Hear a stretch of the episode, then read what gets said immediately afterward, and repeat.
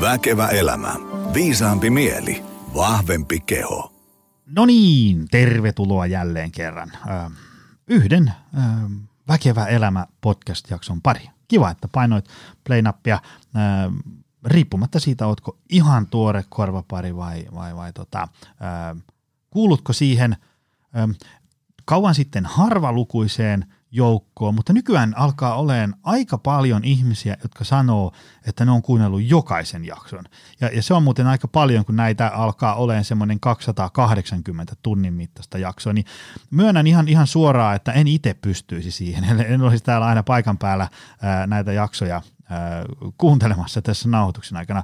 Iso kiitos kaikille Mistä muuten päästään siihen, että jos olet löytänyt väkevää elämää pariin tässä ihan niin kuin viime aikoina vasta, niin ää, ei muuta kuin surffaa sinne vanhempiin jaksoihin. Voi olla, että siinä tulee ää, peukalon rakko, kun täytyy kelata niin pitkälle, mutta siellä on tosi hyviä jaksoja.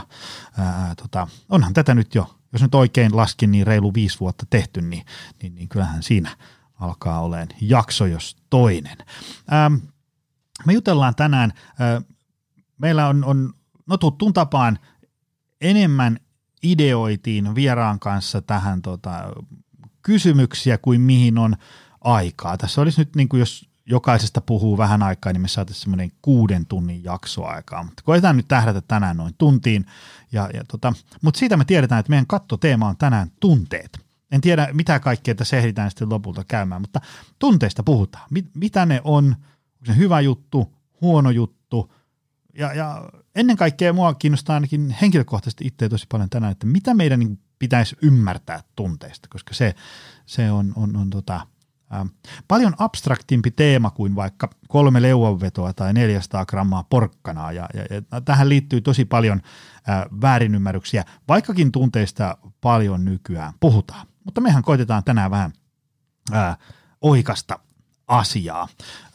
Ennen kuin otetaan tuosta päivän vieraslangoille, niin muistutuksena vielä, että jos teidän työyhteisöön tai, tai tota, tykypäivään tai mitä ikinä messuja tai tapahtumia järjestätkään, niin tota, jos sinne kelpaisi semmoinen ihmisläheinen tolkun, mutta kuitenkin ihan tutkittua tietoa sisältävä workshopi, luento, luentosarja, verkkoluento, mitä ikinä, ehkä pidempi valmennus – teidän työyhteisöön tai muualle, niin tökkää mulle viesti joni.optimalperformance.fi, niin, niin tota, katsotaan, miten me voidaan olla avuksi. Jos haluat lukea vähän etukäteen, me optimalperformance.fi kautta työhyvinvointia. Sieltä löytyy sitten referenssejä, mitä kaikkea ollaan tehty ja niin edespäin. Voit kelata myös show notesihin, sieltä löytyy suora linkki, käy tsekkaan sieltä. Ja jos sä haluat apua siihen, että ää, tota, ää, haluat päästä itse hyvään kuntoon, ää, meiltä voi aina palkata coachin, tulla tänne Pasilan kivijalkaan treenaileen tai sitten äh, etsiä meidän verkkosivulta opcenter.fi, äh,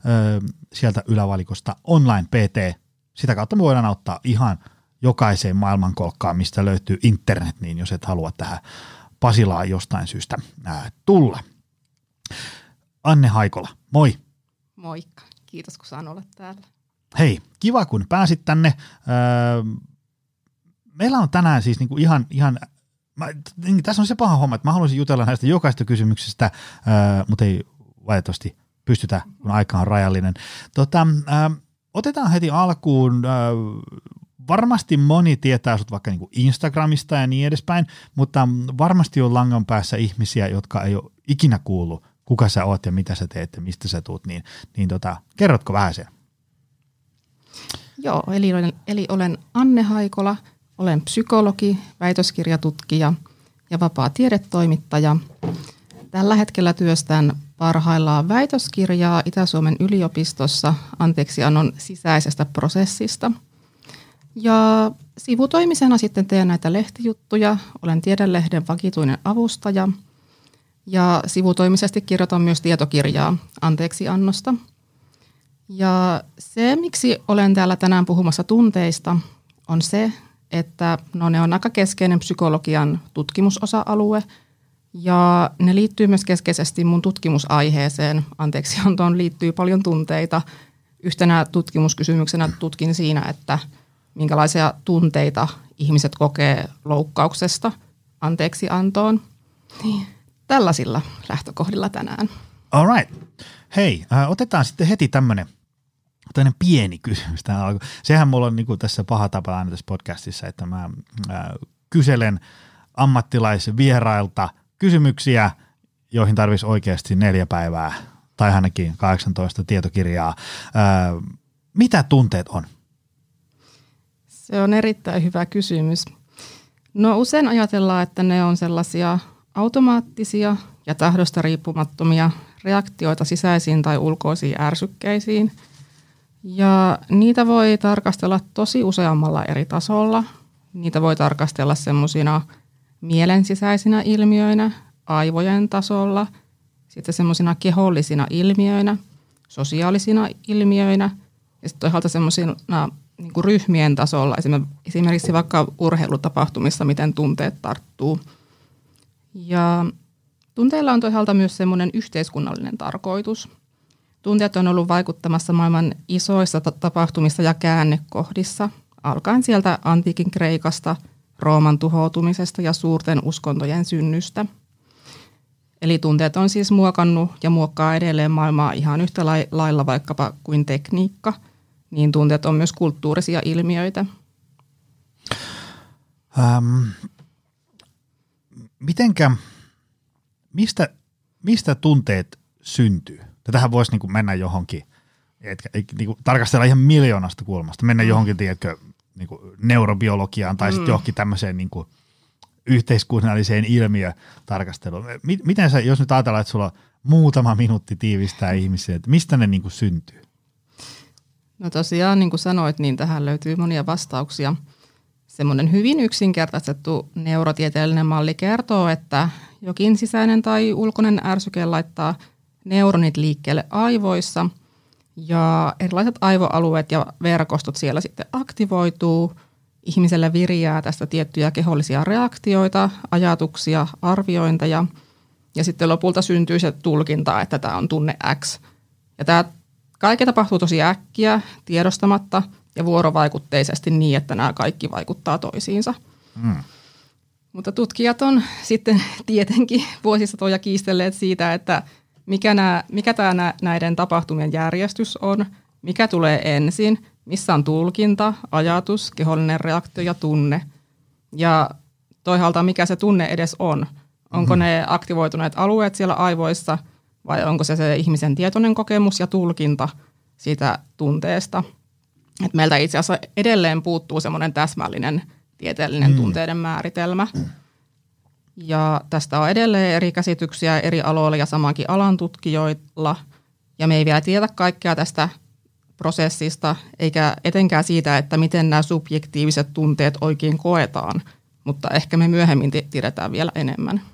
Joo, sehän siinä – tunteet on jotenkin semmoinen, että kun me puhutaan jostain tunteista, niin jos joku on niin kokenut sen, niin sitten se tietää, mistä puhutaan. Mutta sitten mm.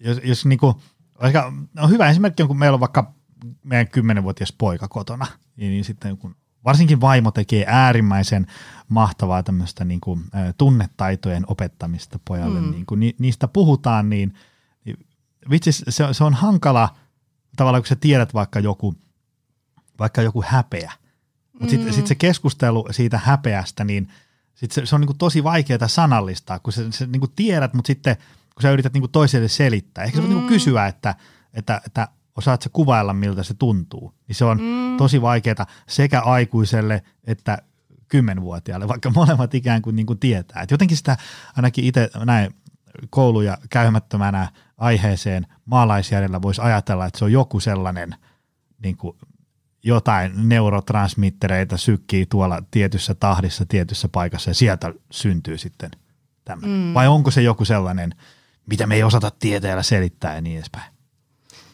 Niin, no se on varmaan ainakin sellainen, mitä, mitä olisi hyvä tulevaisuudessa tutkia juurikin enemmän, että, että, että tosiaan, että jos me puhutaan jostakin tie, tietystä tunteesta, mm. niin ihmiset voi tarkoittaa sillä hyvin eri asioita. Että jos puhutaan vaikka rakastumisen tunteesta – No, si- no siinä menee heti, että puhutaanko romanttisesta rakkaudesta. Useimmiten me ehkä puhutaan siitä, vaikka mm. siis on yhtä lailla erilaisia rakkauden tyyppejä. On Aivan. rakkautta lapsiin, on semmoista yleisinhimillistä, on rakkautta ystäviin tai rakkautta luontoon.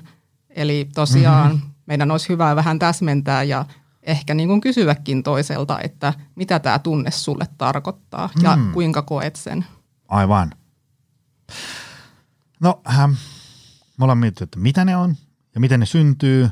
Ja nyt on vähän jo paljon tullut semmoisia, että, että tota, no se vähän riippuu ja me ei oikein tiedetä. Äh, mitä sitten, äh, et, jos ajatellaan, että et, et, et, miksi meillä on niitä? Mikä, mikä on sen, sen tunteen niin kuin pointti? Mm. No useampia tarkoituksia on. Ensinnäkin niillä on semmoinen sopeuttava tarkoitus. Niiden on tarkoitus sopeuttaa meidät kulloiseenkin tilanteeseen ja auttaa meitä selviytymään.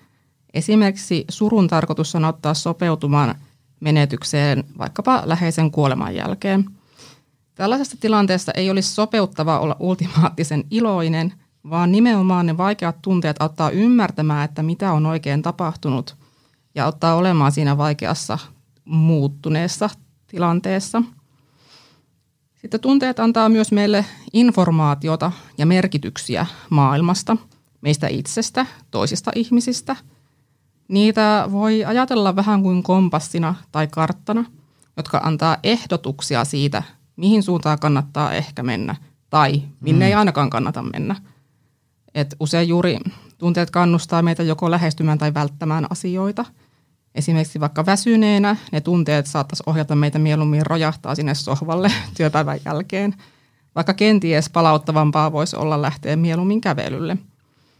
Eli tunteet näyttäisi toimivan tämmöisinä evoluutioon ja kokemuksiin äh, niin kuin pohjautuvina opettajina ja varoittaa esimerkiksi vaarasta. Sitten ne, ne ohjaa käyttäytymistä ja auttaa selviytymään lyhyellä tähtäimellä, mutta ne on aika huonoja – ohjeistajia siitä, että miten kannattaisi pidemmällä tähtäimellä oikein toimia. Me ollaan tutkitusti aika huonoja ennustaan sitä, että miltä jokin asia tuntuu meistä tulevaisuudessa. Eli me usein kuvitellaan tunteet joko pienemmiksi tai suuremmiksi, mitä mm. ne sitten lopulta sitten oikeastaan on.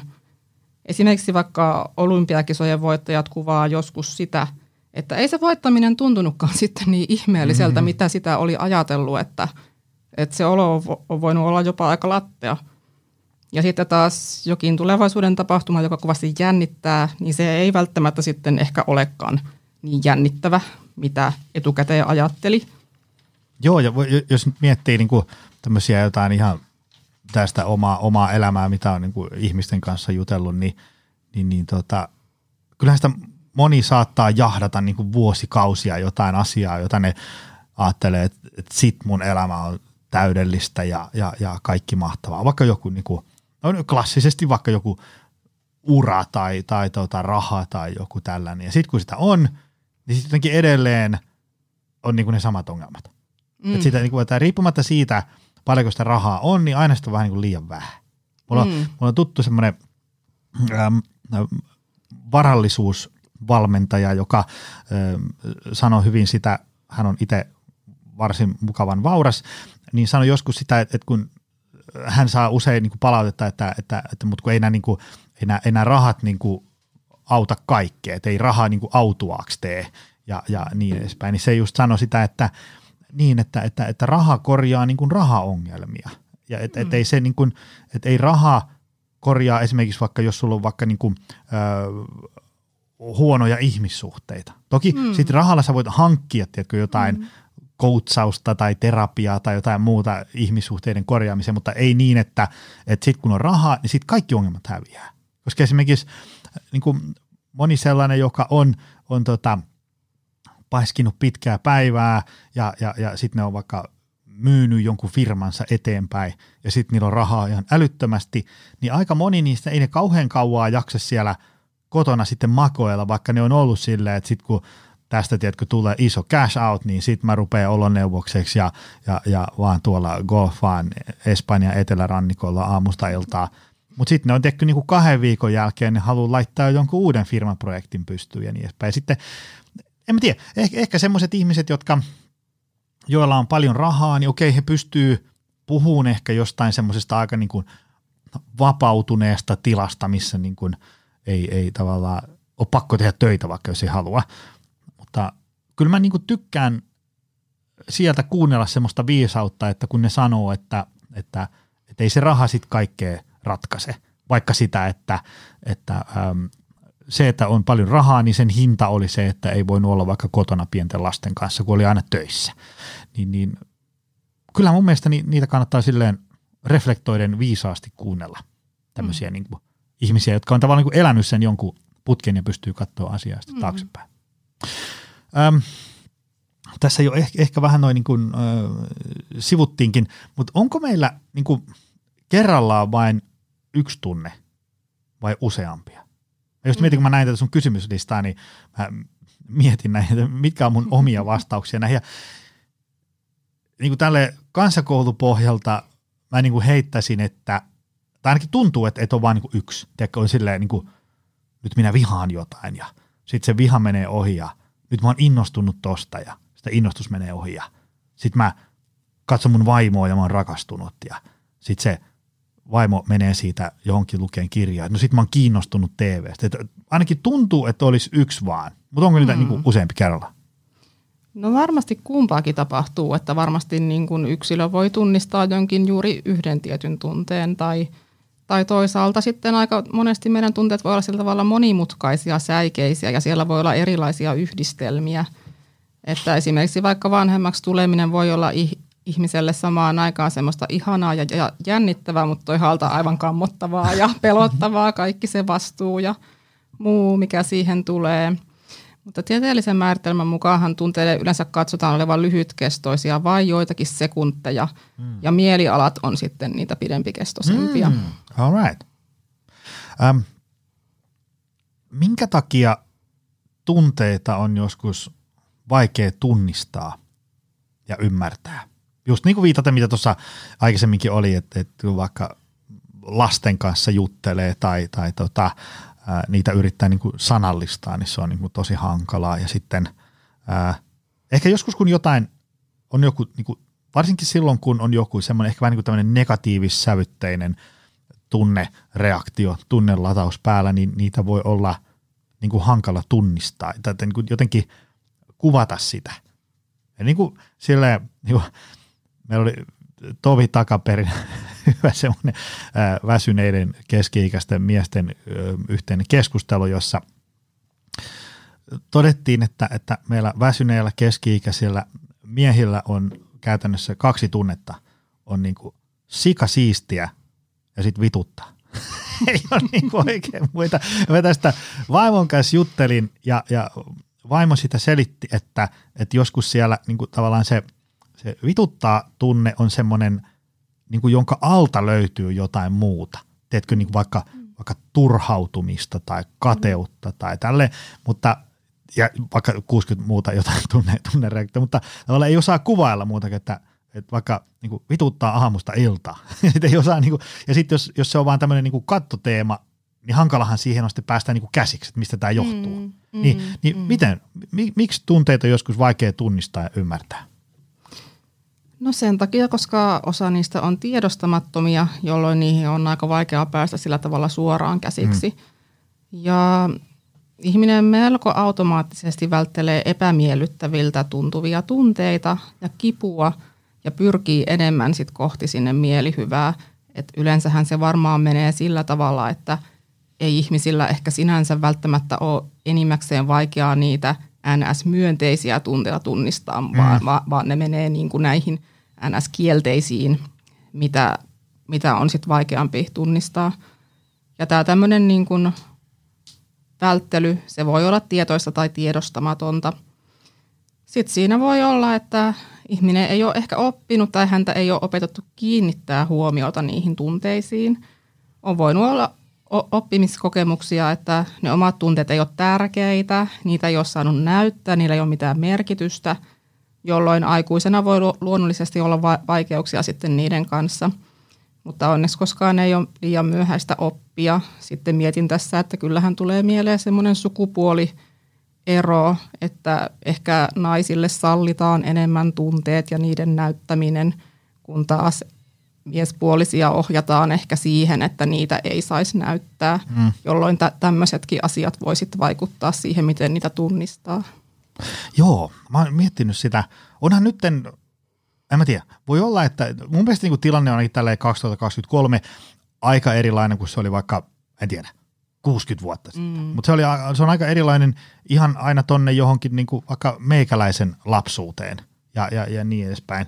Et, et sielläkin muistan aika paljon sellaista, vaikka niin kuin jostain jalkapallossa hampaat irvessä painettiin menee tuntu, tuntu miltä ikinä tuntukaan. mun mielestä semmoinen tämmöinen tunnekeskustelu on mennyt vain niin hyvään suuntaan. Oikein, mm-hmm. mitä se nyt tuli? Jäbät ja tunteet podcastia ja, ja, ja mm. tota, äm, ja kyllä mä niin kuin tunnistan myös sellaista, että, että niin kuin meidän keski-ikäisten miesten keskuudessakin, silloin kun on semmoinen hyvä luottamuksellinen suhde jossain äh, saunalauteilla, niin kyllä sielläkin puhutaan sillä tavalla niin kuin herkistä. Ei, ei siellä mm, ehkä niin kuin puhuta, niin kuin sanoteta jotain tunteita tälleen, niin kuin vaikka me nyt puhutaan tässä tunteista, mm. mutta puhutaan niin kuin asioista, jotka synnyttää ehkä herkkiäkin tunteita ja, ja niin edespäin. Mm. Tota, voiko tunteita olla liikaa? Tämähän on tämmöinen, kun itse jotenkin niin kuin on tämmöinen putkiaivoinen insinööri ja, ja yrittää jotenkin niin kuin mulle luontaisesti, luontainen tapa ajatella asioita jonkun tämmöisen niin kuin korrelaatio, kausaalisuhde, toi vipu kääntyy noin, niin sitten täällä tapahtuu tämmöistä. Ja, ja sitten niin kuin siinä kontekstissa joskus saattaa tuntua, että se, että tunteet saa monessa keskustelussa vähän liikaa valtaa ja niin edespäin. Mutta voiko, voiko tunteita olla liikaa? No tähän varmaan jokainen, joka on tuntenut ahdistusta, niin voi mm. sanoa, että kyllä voi, eli, eli varmaankin kaikki ihmiset. Mm. Mutta ehkä pikemminkin niin, että tunteita ei itsessään välttämättä määrällisesti ole liikaa, vaan niiden intensiteetti voi olla siellä pilvissä ja lamaannuttaa ihmisiä. Mutta tähän me tarvitaankin juuri niitä tunteiden säätelytaitoja, jotta tunteet ei omista meitä, vaan meillä säilyy se päätäntävalta ja toimijuus tunteiden kanssa. Miten niin kun, tuleeko sinulla mieleen, mit, mitä semmoiselle pitäisi tehdä, kun ähm, esimerkiksi vaikka kun on painanut jotain pitkää työputkea ja sitten herää ähm, vaikka 3.30 yöllä veskiin ja käy veskissä ja tulee takaisin sänkyä. Sitten kun alkaa pyöriä joku maailmanlopun kela päässä, mikä on niin kuin, jotenkin niin kuin, niin siellä yöllä se saa ihan niin kuin älyttömiä mittasuhteita. Suhteessa siihen sitten, kun nukahtaa ja herää aamulla – ja miettii sitä, että mitä mä niin kuin oikein mietin silloin mm. yöllä. Niin miten niin kuin, päästäänkö me jotenkin, mitä meidän pitäisi tehdä sille sitten, jos niin kuin tunteet alkaa saamaan vähän niin kuin liikaa valtaa?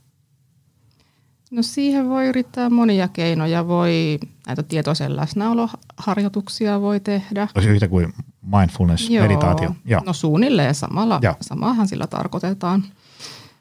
Siinä voi laskea vaikka hengitystä, hmm. että tavallaan, että pois huomioon niistä oman mielen sisällöistä.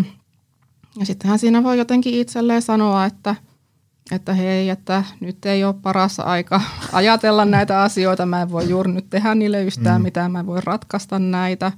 Joillekin saattaa auttaa se, että he kirjoittaa sen vaikka johonkin paperille ja laittaa hmm. sen pois, että, että sitten se on poissa mielestä ja – voi itselleen sopia sen, että mä palaan tähän sitten vaikka mm. aamulla, kun on virkeämmät aivot. Ähm, miten, miten paljon sitten tunteet ikään kuin vaikuttaa meihin? Onko se niin kuin sillä, että kun meillä syntyy joku tunne, niin sitten sit me vaan niin kuin mennään ja sille ei voi tehdä mitään? Vai, vai voiko sitä jotenkin järkeillä tai, tai voiko sitä jotenkin sitä tunnetta yrittää katsoa jostain niin tämmöisestä lintuperspektiivistä tai mm. niin edespäin. Mm. Kyllä mä sanoisin, että ne vaikuttaa meihin aika paljon, koska on tutkittu, että kyllä ne tunteet on läsnä lähes koko ajan. Mm. Ne ei välttämättä ole aina voimakkaita, vaan ne voi joskus olla semmoisia melko neutraaleja ja vaatimattomia. Mutta mehän havahdutaan usein tunteisiin vasta, kun ne tuntuu voimakkaasti, kuten mm. viha tai pelko – Mä ajattelen sille, että me ei ehkä yleisessä puheessa olla vielä päässyt siihen pisteeseen, että me kokonaisvaltaisesti nähtäisiin ja ymmärrettäisiin, että ne tunteet on läsnä lähes koko ajan.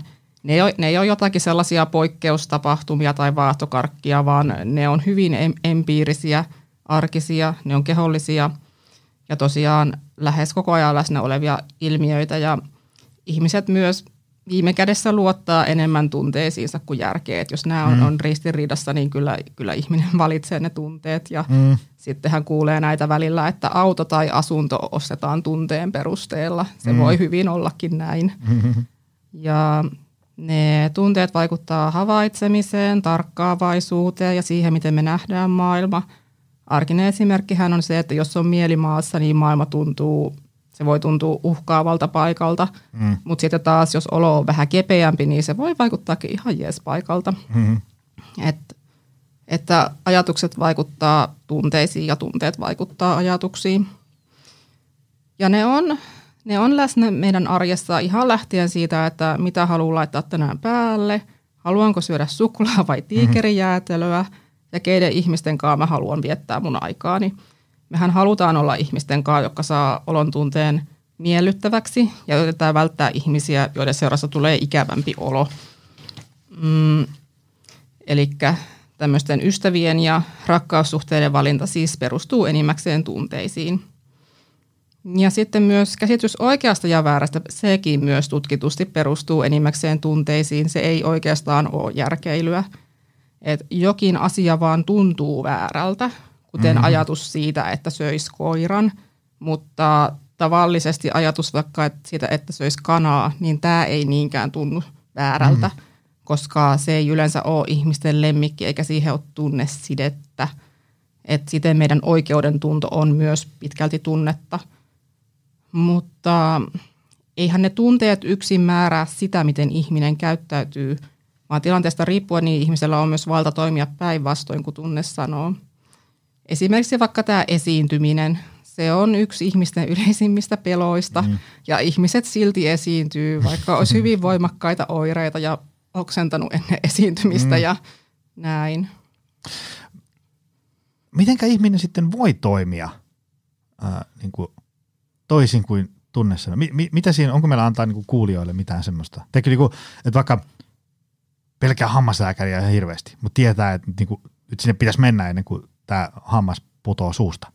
Mutta sitten pelkää kovasti ja, ja tie, niin kuin tunne on kova, tai sitten joku tämmöinen niin vaikka töissä tai kotona pelottaa joku, täytyisi käydä joku, aika vaikea keskustelu. Tietää, että tämä ei tule olemaan niin kauhean helppoa. Sitä vaan niin kuin siirtää ja siirtää, ja jossain kohtaa ää, täytyisi se kuitenkin tehdä. Ja mitä ihminen voi tehdä, että se, se niin kuin kuitenkin saisi sen tehty? No siihen varmaan tarvii ainakin sitä tietoista ajattelua – harkintaa ja päätöstä ja ää, ymmärrystä siihen, että okei, tämä tuntuu vaikealta, mutta mä haluan tehdä sen ja tämä on mun arvojen, ar, arvojen kanssa linjassa. Ja tuota, jos on kyse vaikka joku hammaslääkärikäynti tai joku, niin senhän voi myös tunnustaa ja vaikka kun mm. soittaa jo sinne ajanvaraukseen, niin voi kertoa, että hei, tämä jännittää ja pelottaa minua ihan hirveästi ja mm. to- toivoisin tuota, että – tästä voisi keskustella ennen sitä käyntiä siinä ja että, ja että tavallaan, että pyrkii tuomaan sen tunteen julki eikä niin kuin pyri tukahduttamaan sitä, niin se sen näkyväksi tekeminen on, on yksi se, se tapa, millä sen vaikutusvaltaa mm. niin kuin pystyy vähentämään. Aivan.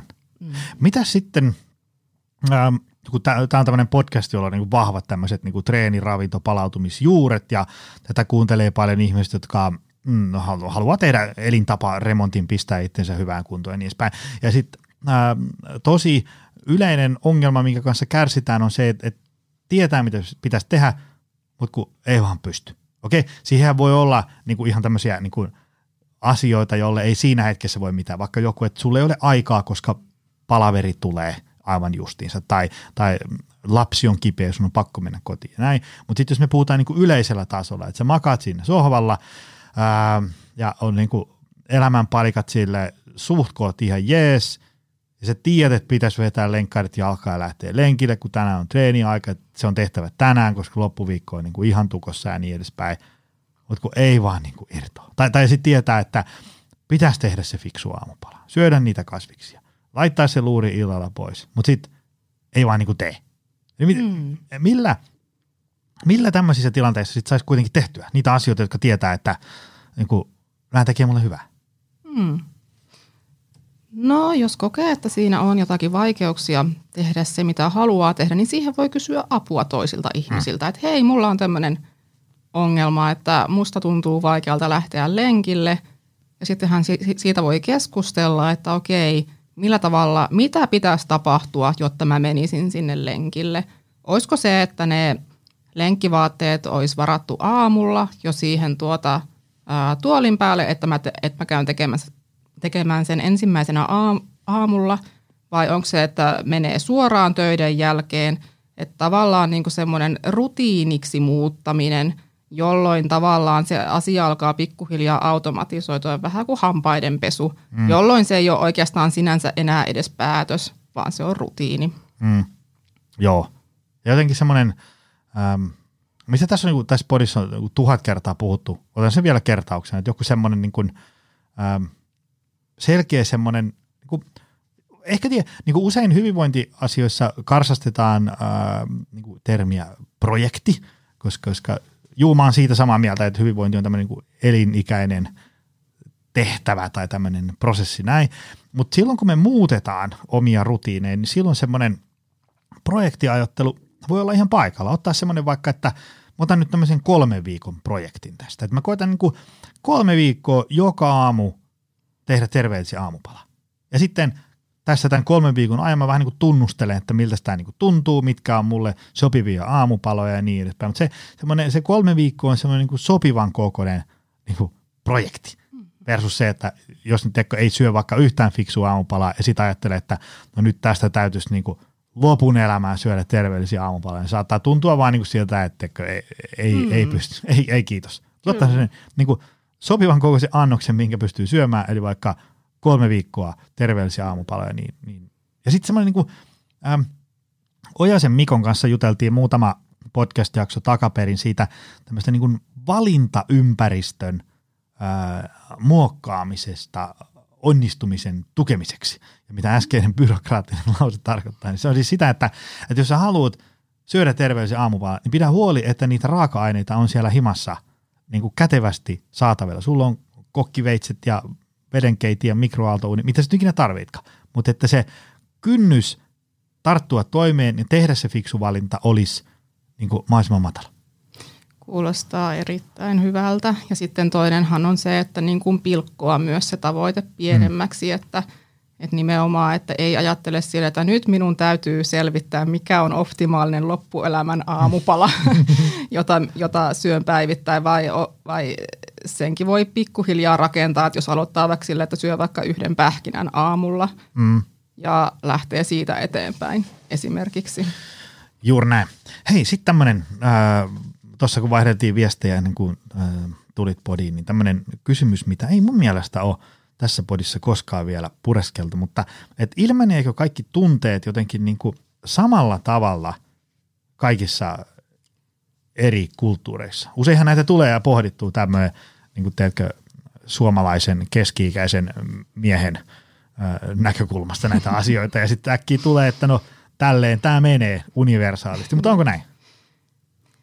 Siis meillä on pitkään ollut vallalla teoria siitä, että nämä perustunteet, eli siis äh, suru, viha, ilo, hämmästys, inho, pelko, ilmaistaisiin kaikkialla maailmassa samoilla ilmeillä ja ne olisi siten universaaleja – tässä tunteiden biologisuudesta ja universaaliudesta kertoisi sekin, että syntymäsokeilla on myös tutkittu olevan näitä samoja ilmeitä, vaikka he ei tietenkään ole voinut niitä oppia.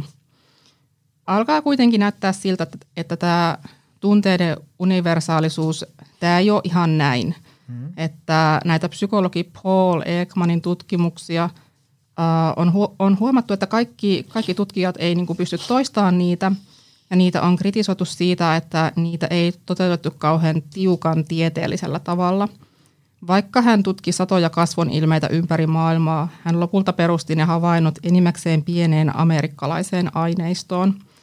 Tämä on hyvin kiusallista muutenkin useilla eri tieteen aloilla, että miten universaaleiksi me voidaan kutsua yhtään mitään, mitä on tutkittu valkoisilla amerikkalaisilla opiskelijoilla. Mm-hmm. On tullut näyttöä siitä, että tunteita saatetaan ilmaista hyvin eri lailla ja eri ilmeen kulttuurista riippuen. Ja sitten toisaalta sama ilme voi myös viestiä monia eri asioita. Esimerkiksi kulmien kurtistaminen voi olla viesti suuttumuksesta, mutta ihmiset voi kurtistaa yhtä lailla kuin he vaikka keskittyy. Ja nauru voi olla merkki ilosta tai säikähdyksestä. Niin tällä tavalla ilmeet voi viestiä hyvin laajaa kirjoa eri tunteita ja viestejä. Eikä toisaalta ihmiset aina myöskään näytä tunteita kasvoillaan. Mm. Vaikka joihinkin tunteisiin näyttäisi liittyvän usein tiettyjä kasvoja ilmeitä, niin ei ole aina. Joten ei voida kuitenkaan yksinkertaistaa, että aina tietty tunne laukaisee ihmisen kasvoilla tämän ilmeen ja muut ihmiset tulkitsee sen tiettynä samana tunteena. Mm. Ja sitten asiahan on myös niin, että ei pidä tuijottaa pelkästään niitä kasvoja, vaan ihmiset elehtii tunteita myös keho- ja pääliikkeillä sekä äänillä. Nämä perustunteet näyttäisi selittävän maksimissaan 30 prosenttia siitä, mitä ihmiset tuntee ja mitä tunteita ulkopuoliset näkee heidän kasvoilla. Loput 70 prosenttia on näitä kompleksisempia tunteita ja erilaisia tunteiden yhdistelmiä, kuten katkeruutta tai kiitollisuutta tai syyllisyyttä tai kateutta. Ja nämä tulokset selittää hyvin arjen ilmiöitä, eli että me ei aina itsekään saada kiinni niistä kaikista meidän komplekseista tunteista – eikä muut myöskään aina näe niitä meistä oikein päälle päin.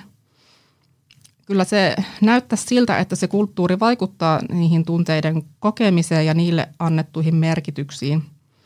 On esimerkiksi joitain tutkimuksia, joiden mukaan esimerkiksi ilo ja onnellisuus koetaan myönteisemmin länsimaissa enemmän kuin vaikka joissakin asialaisissa kulttuureissa. Meillä se ilo ja onni nähdään vähän kuin automaattisesti myönteisenä ja, ja tavoiteltavana – mutta joissain asiallisissa kulttuureissa näin ei ole samalla lailla. Ja sitten näissä jossain asiallisissa kulttuureissa vaikka surua ja NS-kielteisiä tunteita, niitä ei koeta niin kielteisesti kuin mitä mm. länsimaalaiset keskimääräisen kokee. Meillä todennäköisesti toki on tällaisten perustunteiden kaltaiset pääkategoriat useissa kulttuureissa, mutta tämä ei ole ihan se koko tarina tunteista – Todennäköisesti se totuus saattaa olla jotakin vähän siltä keskiväliltä, että kyllä tunteet varmaan jossain määrin on biologisia ja me synnytään valmiina vastaanottaa ja tuottaa niitä, mutta kyllä se kulttuuri ja tilanne myös muovaa niitä tunteita. Ja vähän, vähän mitä tuossa puhuttiin alussakin, että se on ylipäätään kiinnostava kysymys, että missä määrin me pystytään ymmärtämään toisen tunnekokemusta. Mm koska me ollaan kuitenkin kaikki tässä meidän omassa kehossa ja koetaan maailma tästä meidän omasta perspektiivistä käsin. Ja juurikin vaikka tuo rakkauden tunne, sillä voidaan viitata hyvin eri, erilaisiin asioihin. Mutta kyllä me varmaan semmoisia samansuuntaisia asioita niin kuin tunnetaan, mutta me ymmärretään ja ilmaistaan niitä eri tavoin. Miten, mulla tuli tämmöinen bonuskysymys tästä nyt lennosta mieleen, mm.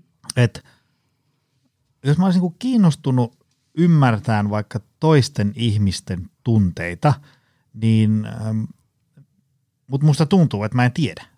Niin mitä mun pitäisi niin kuin, mitä mun pitäisi nyt tehdä? Et jos mä oon niin kuin hämmentynyt jossain tilanteessa, onko toinen nyt niin kuin nöyri, niin kuin pöyristynyt vai, vai, vai, vai iloinen vai suuttunut. Ehkä, ehkä sä pystyt semmoiset niin kuin, ääripäät niin kuin havaitsee, mutta sitten jos, jos sä sanot jollekin jotain ja sitten vähän jää jotenkin semmoinen kutina, että – että ottiko tämä nyt jotenkin ehkä vähän väärin, tai sanoiko nyt jotain, niin onko se niin kuin vain, että ihan niin kuin kysyy, vai mitä pitäisi tehdä? Kyllä, aina on parempi muutenkin ihmisten kanssa mieluummin kysyä kuin oleta, koska mm. ihmiset kokee hyvin loukkaavana sen, että, että jos heidän tunteita selitetään ulkoapäin ja etenkin, etenkin se tuntuu loukkaavalta, jos ne menee vieläpä väärin. Mm. Että kyllä voi ihan, ihan hyvin kysyä, että hei, missä mennään, minkälainen olo sulla on tai – loukkasinko sinua, kun, mm, mm. kun tein näin tai noin. Um, nyt kun tässä on puhuttu äh, onko niin kuin järki ja, ja tunne ihmisiä ja onko ne vastakohdat toisilleen vai eikö, niin herää väkisinkin kysymys, että, että voiko tunteet laittaa pois päältä? Ainakin kansantajuisestihan moni sanoo, että, että niin kuin – siinä, siinä niin kuin sy, syntyi tämmöinen fiilis, mutta sitten mä vaan niin kuin, tiedätkö, mä laitoin ne tunteet sinne pöytälaatikkoon ja sitten mä vaan niin kuin aloin tekemään. Ja mikä, kiinni. Niin, niin, mikä on, on sun näkökulma tähän? On, on, onko sitä näin helppoa? Ainoa tapa päästä tunteista pysyvästi eroon on kuolema. No niin. Eli jos on elossa, niin todennäköisesti ei tehnyt sitä, mitä kertoo tehneensä. Mutta tietenkin sit ennen sitä kuolemaa on mahdollista säädellä niitä tunteita, mm. että omaa tarkkaavaisuuttaan voi suunnata muualle ajatella vaikkapa töissä, jossa välttämättä sen tunteen äärelle ei voi aina niin kuin pysähtyä, että okei, nyt mulla on vaikea olla, mutta mä palaan tähän myöhemmin tänään. Mm. Ja sen tunteen voi sitten myöhemmin käsitellä, kun siihen on, on tilaa ja rauhaa, että, että tosiaan kun meillä ihmisellä ihmisillä on tämä yleinen taipumus vältellä niitä epämukavia tunteita, niin jonkun aikaa niitä tunteita voi, voi paeta ja ns. laittaa sinne pöytälaatikkoon, mutta kyllä ne semmoiset merkitykselliset tunteet tulee ennen pitkää käsittelyyn. Ja ne tunteet ei tosiaan ole meillä turhaa, vaan kyllä ne haluaa, että hei, minä olen täällä, näen minut, huomaan minut. Joo, kyllähän se, jos nyt miettii vaikka ähm, kun vaikka valmentaa ihmisiä tai, tai rakenna jotain verkkovalmennuksia tai, tai messua jossain työyhteisössä, vaikka niin kuin treenaamisesta, niin kyllä mä tosi paljon painotan sitä, että täytyy löytää joku semmoinen tapa treenata, mistä nauttii. Eli se synnyttää jonkun semmoisen tuntemuksen, että tämä on niin siistiä. Ei aina, mutta pääosin. Ja, ja ää, koska siinä on niin miljoona eri tapaa treenata – ja, ja jos, jos per, tarkoitus on tämmöinen perusterveyshyvinvointi, niin se ei ole niin, kuin niin justiinsa, että mitä sitä tulee tehtyä.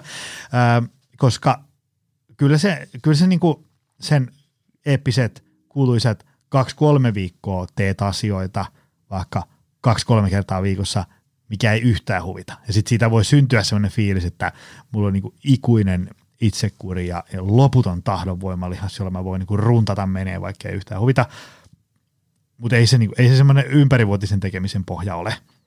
Ja, ja tota, että et jollain, että tavallaan niin etsiä vaikka esimerkiksi treenaamiseen joku sellainen tapa, että se, niin ainakin valtaosan kerroista se on kivaa. Mm. Okei, niin kuin viimeistään vaikka sitten, kun se treeni on tehty, tai ehkä jopa sen aikana. Okei, se, siinä voi olla joskus vähän hankaluuksia, että, että niin kuin sinne jokin, en tiedä, seinäkiipeilyhallille tai crossfit-pajalle – raahautumisessa voi olla niin kuin hankaluuksia jonkun, teetkö, räntäsateen ja pitkän työpäivän jäljiltä, niin voi olla hankaluuksia. Se, jos ei se niin kuin missään kohtaa tunnu kivalta, niin ei se, e, e, en anna kovin hyvää ennustetta, että siitä tulee sulle semmoinen ympärivuotinen harrastus.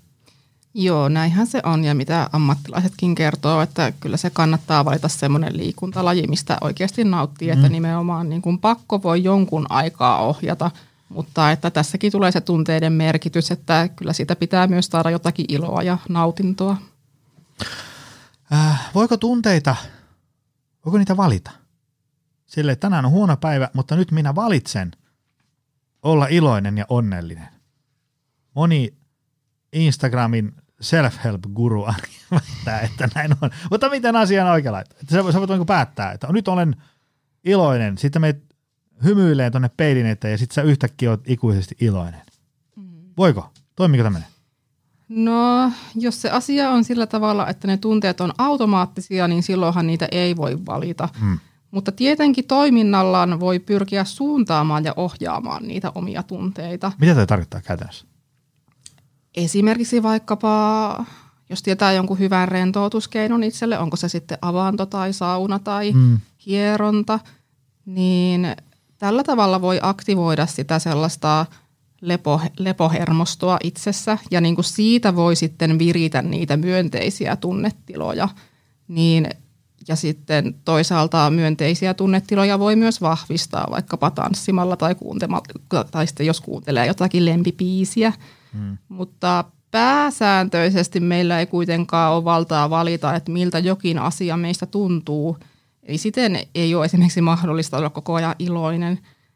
Eikä se, se ei olisikaan myöskään hyvä asia, että me oltaisiin koko ajan iloisia, koska me ei sopeuduttaisi sitten näihin muuttuviin olosuhteisiin. Jos ajattelee vaikkapa niin, että tänne studioon tulisi yhtäkkiä karhu, mm. ja me oltaisiin kumpikin tässä sillä, että ei, me halutaan nyt vaan olla iloisia, ja mm. meille kävisi aika huonosti silloin. Ja semmoinen minkään tunteen jatkuva maksimointi ei ole, ei ole hyvästä – että juuri koska meidän täytyy sopeutua. Onko, no ollaan me tässä puhuttu, että, että, että voiko tunteista olla haittaa. Voi niistä nyt ainakin sillä tavalla, että jos ne ottaa ikään kuin sellaisenaan ja sitten aina menee sen tunteen ilmaheittomerkeissä vallassa siten, niin kuin, että nyt olisi treenin aika, mutta mulle syntyi tunne, että ei huvita, no en mä sitten mene.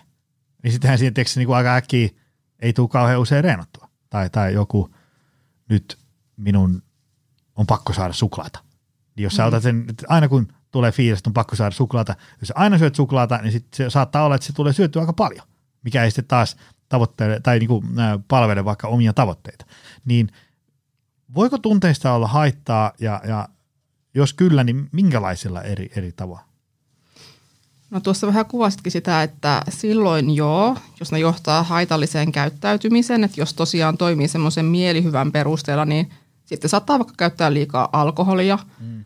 ja vaikkapa semmoiset suhteettoman mahtipointiset ajatukset tai, tai siis tunteet itsestä voi johtaa myös semmoiseen riskikäyttäytymiseen, vaikka riskeihin li- liikenteessä. Mm. Ja kyllähän ne semmoiset krooniset ja voimakkaat NS-kielteiset tunteet voi aiheuttaa paljon kärsimystä. Tähän voi liittyä tai olla liittymättä joku mielenterveyden häiriö. On arvioitu, että ainakin 80 tai 90 prosenttia psykologisista ongelmista on itse asiassa ongelmia tunteiden kanssa. Ja näiden mielenterveyden häiriöiden yhteydessä esiintyvät tunteet voi esimerkiksi saada ihmisen vaikka eristäytymään kotiin – niin silloin ihmisen on tärkeää hakea apua, että ei jää yksin niiden tunteiden kanssa. Ja tietenkin tästä päästään näihin ihmissuhdekonflikteihin, että sellaisten taustallahan on siis kohtaamattomia ja ymmärtämättömiä ja sanoittamattomia tunteita ja täyttymättömiä tarpeita. Me ei voida ymmärtää toista ihmistä, jos me ei tiedetä, miltä hänestä tuntuu. Mutta kun ymmärtää niitä, niitä toisen tunteita – niin nämä kiistatkin voi paremmin sitten selvittää.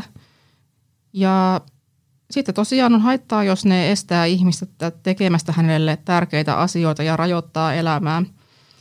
Ja tämän takia meidän onkin hyvä osata erotella ne ihmisen ajattelutunteet ja käyttäytyminen, joka on kaikki eri toimintoja. Ne ei ole semmoinen niin kuin yksi palikka, vaikka niillä usein tietenkin on semmoisia yhteyksiä toisiinsa – Esimerkiksi ihminen voi vaikka tuntea näitä NS-kielteisiä tunteita, suhtautua niihin ajatuksissa neutraalisti ja toimia silti jollakin tapaa myönteisesti. Mm. Että se on myytti, että meidän pitäisi, että pitäisi ensin tuntea tai ajatella jollain tavalla ennen kuin voi tehdä mitä haluaa. Mm-hmm.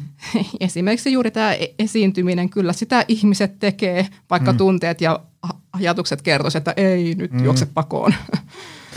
Aivan. Tuo on kyllä silleen lohduttava uutinen ajatuksena, että, että jos, kun on paljon ihmisiä, jotka vaikka just näistä meidän teemoista ö, elintaparemontissa, kun nämä voi olla niin kuin todella semmoinen niin kuin jumiutunut ajattelutapa itsestä, että, että mä en ole liikunnallinen ihminen ja, ja se on mulle niin kuin mahdotonta tai että, että, että mä oon tämmöinen niin parantumaton sohvaperuna, en, en mä niin kuin pysty – laittaa ruokaa ja, ja, ja meneen ajoissa nukkuun, kun mun on vain niin kuin pakko katella sitä puhelinta ja niin edespäin. Kyllä ihmisessä on sitten loppujen lopuksi aika paljon sellaista muutospotentiaalia. Totta kai meillä tulee niin kuin perimä tulee sieltä ja sulla on semmoinen tietynlainen korttivalikoima, millä pelata sen pohjalta, mutta siellä on myös paljon sitä pelivaraa, mihin voi sitten niin kuin itse vaikuttaa. voiko niin kuin – me ollaan puhuttu, että, että, että voiko tunteita olla liikaa ja, ja niin edespäin, mutta sitten tämmöinen, moni tätä niin kuin varmasti on omallakin kohdalla pohtinut, että, että voiko tunteissa ikään kuin, niin kuin velloa liikaa. Tarkoitan sitä, mm. että, ää, että onko jossain kohtaa, niin kuin, että, että, että okei, että olisiko tätä tunnetta nyt niin kuin makusteltu riittävän pitkään, että voiko tästä, voisiko tästä nyt niin kuin hiljalleen siirtyä eteenpäin? Mm. No kyllähän niissä voi tosiaan velloa liikaa, että niihin voi sillä tavalla jäädä kiinni ja, ja sitten kelaamaan niitä liikaa. Että ihminen saattaa pyörittää jotakin menneisyyden ikävää tapahtumaa uudestaan ja uudestaan mielessä ja tavallaan kierrättää niitä tunteita sitten siinä. Ja mitä enempi vatvoo, niin sitten kun aivothan on semmoinen elin, joka oppii, mm. niin sitten tavallaan ne oppii uudestaan ja uudestaan. No niin, pyöritetäänpäs tätä nauhaa mm. uudestaan ja uudestaan. Ja sitten sitä voi olla vaikea, vaikea niin kuin päättää, ää, mitä enemmän sitä tekee. Tä, tällä tavalla ihminen voi vähän kuin itse sitten vahvistaa niitä tunteita ja ajatuksia ja ruokkia niitä, jolloin ne myös sitten palaa useammin mieleen ja – ja t- tällainen käyttäytyminen on tyypillistä ihmisille, joilla on taipumusta neuroottisuuteen ja ahdistuneisuuteen, vaikka tietenkin jossain määrin kaikki tätä tekee mm. joskus – Toisaalta sitten taas semmoinen vellominen ja vatvominen, niin se voi olla myös semmoista, että pidetään se tunne vähän niin kuin etäällä ja semmoisella ajatusten analyysitasolla, mitä mun mielestä jotenkin ehkä nykyaikana jotenkin korostetaan, että se analysointi on se juttu, mm. mutta se ei välttämättä oikeastaan ole sitä tunteen käsittelyä ja kohtaamista, mm. että jos, jos ollaan vaan siellä ajatusten tasolla. Ja toisaalta nämä vatsominen, se voi olla semmoinen aivojen tapa yrittää oppia kokemuksista, olla unohtamatta jotakin tapahtumista ja pitää huoli, että niin ei pääse koskaan enää tapahtuu uudestaan. Mm. Ja, ja se voi siinä mielessä olla vaikeaa, koska se tavallaan voi antaa olon, että nyt mä teen tälle ongelmalle jotain, että mä yritän vähän kuin ratkaista sitä, vaikka, vaikka ethän se voi välttämättä enää ratkaista mm. asiaa, joka on jo tapahtunut. Äh, vaikka on hyvä, että me kuunnellaan meidän tunteita ja oloja, niin me tarvitaan myös sitä taitoa äh, ottaa niihin sitä etäisyyttä. Että ihan jokaiseen ailahdukseen, ajatukseen, tunteeseen ei kannata tarttua – ja jäädä a- analysoimaan sitä. Että me ajatellaan päivittäin tuhansia ajatuksia ja koetaan useita tunteita, eikä niillä kaikilla ole semmoista syvällisen psykologista arvoa. Mm. Ja se onkin taito osata erotella, milloin siihen tunteeseen kannattaa pysähtyä ja milloin antaa olla ja päästä irti. Mm. Onko positiiviset tunteet parempia kuin negatiiviset? Äkkiä niin voisi heti, heti, kun, heti alkaa pyöriä erilaisia niin YouTuben kuuden minuutin motivaatiopuheita tai, tai jotain tämmöisiä self-help motivaatiomeemejä, joissa niin kuin jotenkin negatiiviset tunteet on silleen, että fuck it, että ne vaan menee ja sitten niin kuin hoet vaan sitä mantraa, että kaikki on mahdollista, nyt vaan runtaat menee, niin saattaa syntyä sellainen kuva, että, että niin kuin positiiviset tunteet on niin jotenkin vähän niin parempi juttu, tai ne, ne, niin kuin, niihin kannattaa keskittyä, heittää vaan ne muut mäelle. Mitä, onks, niin kuin, mitä, mitä ajatuksia? No kaikilla tunteilla on jokin tarkoitus, joten ei niitä voi asettaa semmoiseen järjestykseen. Jos yrittää olla aina iloinen ja välttelee näitä ns. negatiivisia tunteita, tulee todennäköisesti vaan pahempi olo – ja se on tutkitusti näin, että, että ihmiset, jotka pakonomaisesti pyrkii olemaan onnellisia, päätyy olemaan onnettomia. Hmm. Että semmoinen tukahduttaminen kostautuu ja se, mitä, tu, mitä yrittää tukahduttaa, se vaan vahvistuu ja pyrkii kahta kauheammin mieleen. Ja kun se on niin, että ei ole olemassa sinänsä myönteisiä ja kielteisiä tunteita, nämähän on meidän tulkintoja hmm. lopulta. Ja tota, täällä Positiivisen psykologian piirissä vaalitaan usein tutkimustuloksia, joiden mukaan myönteiset tunteet laajentaa ajattelua ja havainnointia ja kielteiset kapeuttaa, mutta tämä ei pidä ihan täysin paikkaansa. Tämä pätee vaan semmoisiin kohtuullisen tason myönteisiin tunteisiin ja joissakin tutkimuksissa nämä myönteiset tunteet on kapeuttaneet tutkittavien havainnointikenttää – arjen esimerkkinä tästä käy rakastuminen, että silloinhan se huomio kapeutuu siihen rakastettuun ja sitten muu elämä voi jäädä vähän niin kuin sivuraiteelle. Mutta totta kai myönteisillä tunteilla on väliä ja me tarvitaan niitä. Ihminen riutuu, jos elämä on semmoista pelkkää synkkyyden suossa tarpomista. Mutta kuitenkin arkipuheesta me vähän liiotellaan sitä myönteisen tunteiden merkitystä ja se ei usein vastaa sitä, mitä tutkimukset aiheesta sanoo. Sitten pitää myös muistaa se, että me ollaan kaikki tunteiden suhteen erilaisia, että joillakin on biologisesti suurempi alttius kokea niitä myönteisiä tunteita mm. kuin toisilla. Että mä toivoisinkin ymmärrystä siihen, että me kaikki koetaan asiat eri tavoilla ja ihmisiä ei voi pakottaa ajattelemaan tai tuntemaan jollain mm. tavalla. Ja sitten tämä tilannehan on itse asiassa se, että me keskimäärin koetaan jo aika paljon niitä myönteisiä tunteita. Tämmöisessä tosi kiinnostavassa alankomaalaisessa tutkimuksessa vuodelta 2015 yli 11 tuhannelta ihmiseltä kyseltiin älypuhelimen kautta heidän sellaista tunnetilaa päivittäin eri aikoina semmoisen reilun vuoden ajan.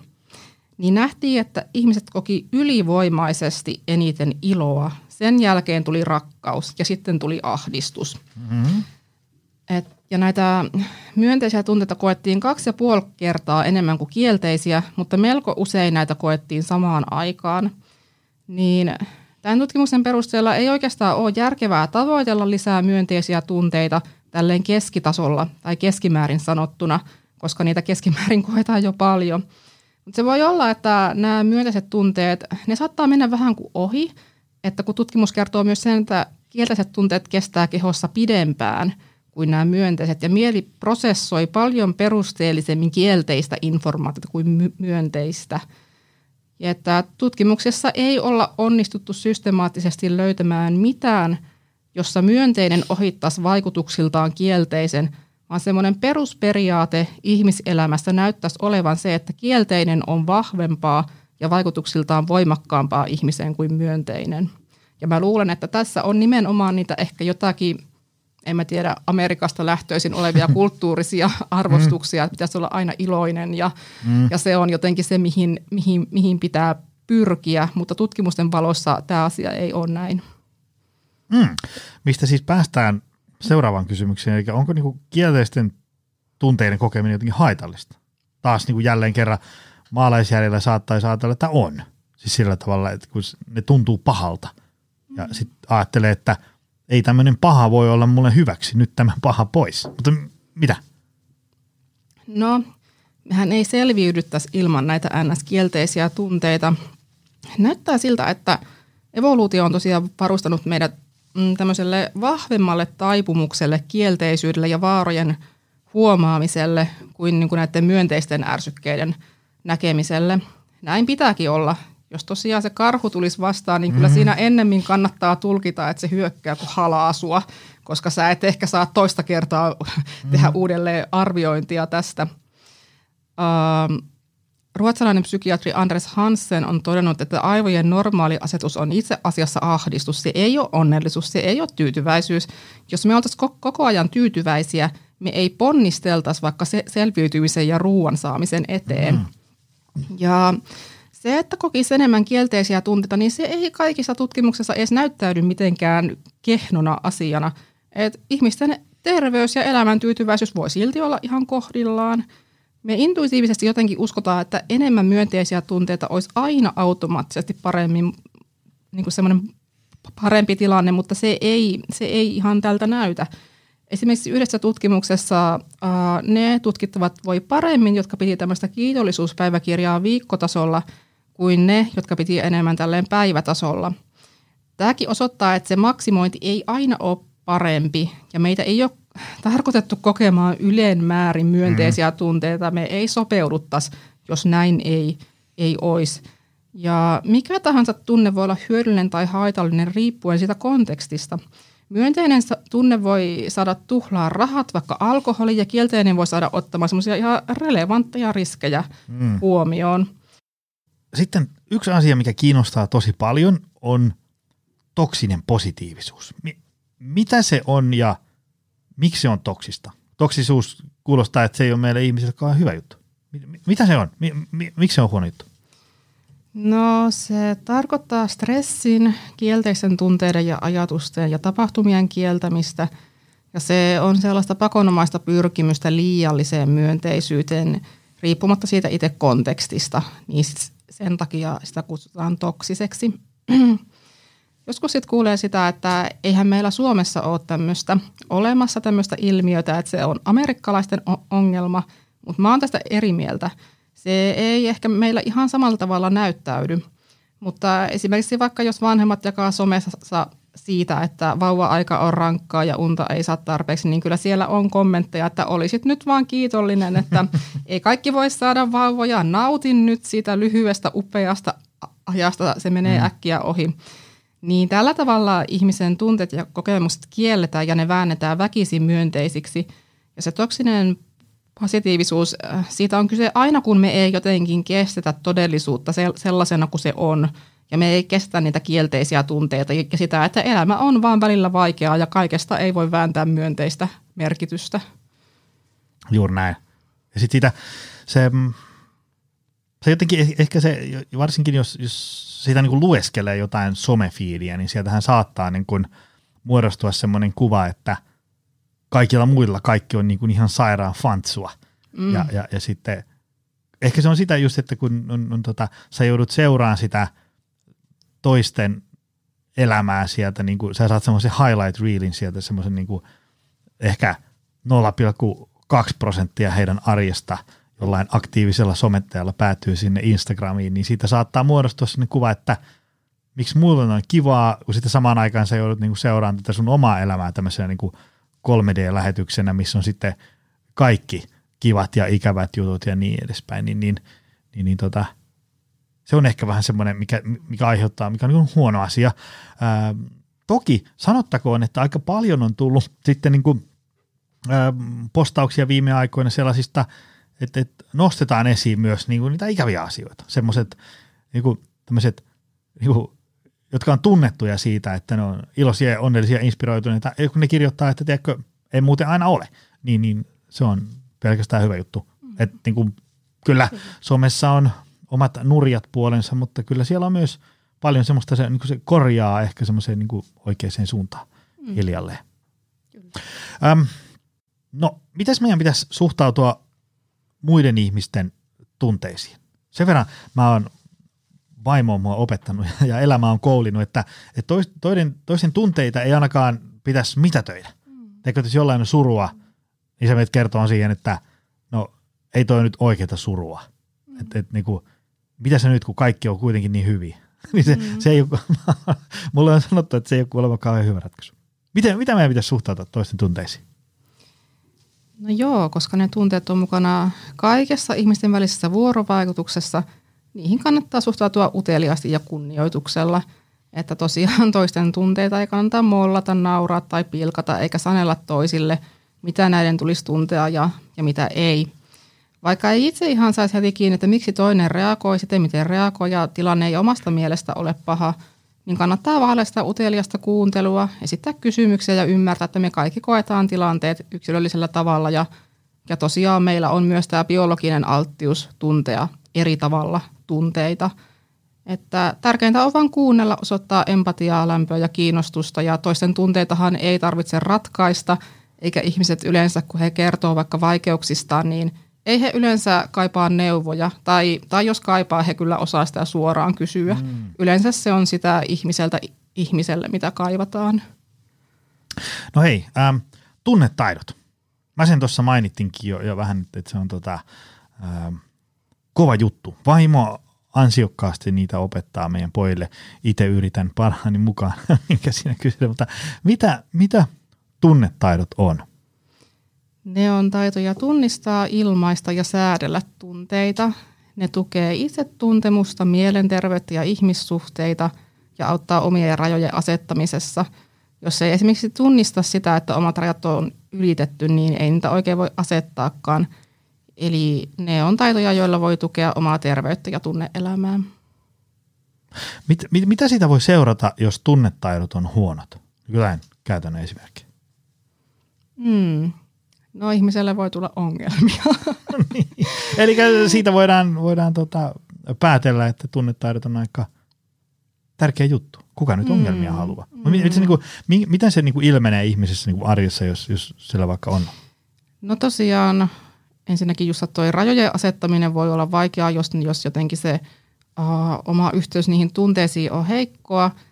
Sittenhän se voi tietenkin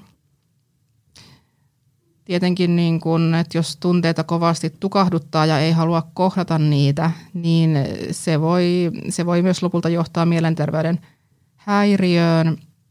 Ja siinä voi tulla ihmissuhteissa myös vaikeuksia, jos ei, jos ei oikein niin kun saa kiinni niistä omista tunteista, niin sitten voi ehkä pyrkiä miellyttämään toisia liikaa mm. sillä omalla niin kun kustannuksellaan. Aivan, aivan.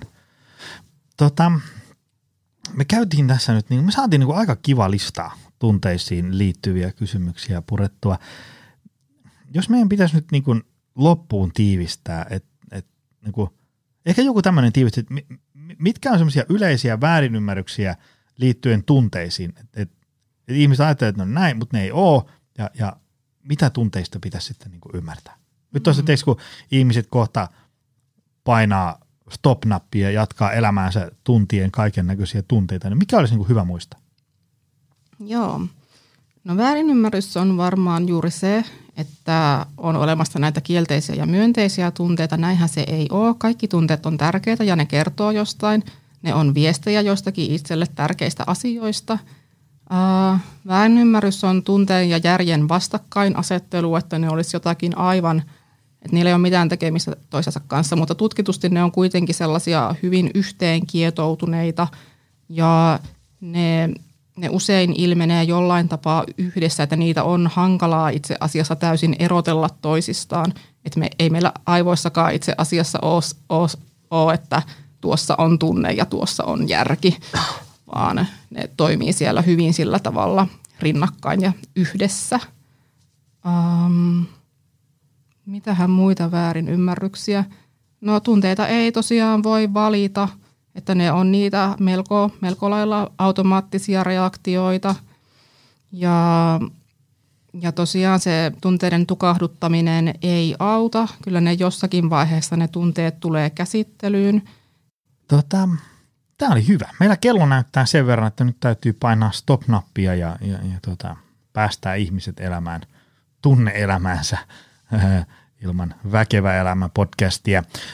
Tästä varmasti saa ihmiset tota, hyviä ajatuksia. Mistä ihmiset löytää sut? Jotain kotisivuja, Suomen kanavia, muuta tällaista?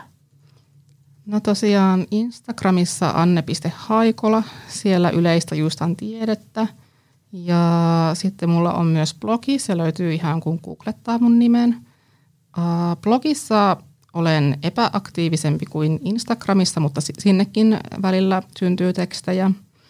Mm, ja sittenhän tosiaan tiedelehteä voi lukea, sieltä löytyy välillä mun, mun artikkeleita. Löytyykö ne verkosta vai pitääkö hakea oikein fyysinen mm, lehti? Niitä taitaa, se vissiin vähän vaihtelee aina, että tuleeko verkkoon vai ei. No. Mutta fyysinen lehti on ainakin se, mistä, mistä löytyy. Hyvä. Hei, kiitos tästä. Tämä oli kiva tunneasioiden purkamissessio. Ja, ja tästä tota, niin, niin, tämähän oli aika paljon tällaista tunteisiin liittyvää niin kuin älyllistä kelailua ja ker, niin kuin, mm. tavallaan tieteellistä ää, purkamista, että miten me tiedetään tunteista, että nyt ei muuta kuin kannustetaan ihmiset vaan ole, mitä pitäisi olla niin kuin kiinnostunut omista tunteista ja tunneelämästä mm. ja niin edespäin. Lähtee niin kuin tutkiskelemaan niitä. Se on hyvä. Kiitos paljon tästä. Tämä oli hyvä. Kiitos sulle. Ja kiitos sulle, arvoisa kuulija. Me ihmetellään taas ensi viikolla lisää. Se on moi. Tutustu lisää aiheeseen optimalperformance.fi ja opcenteri.fi.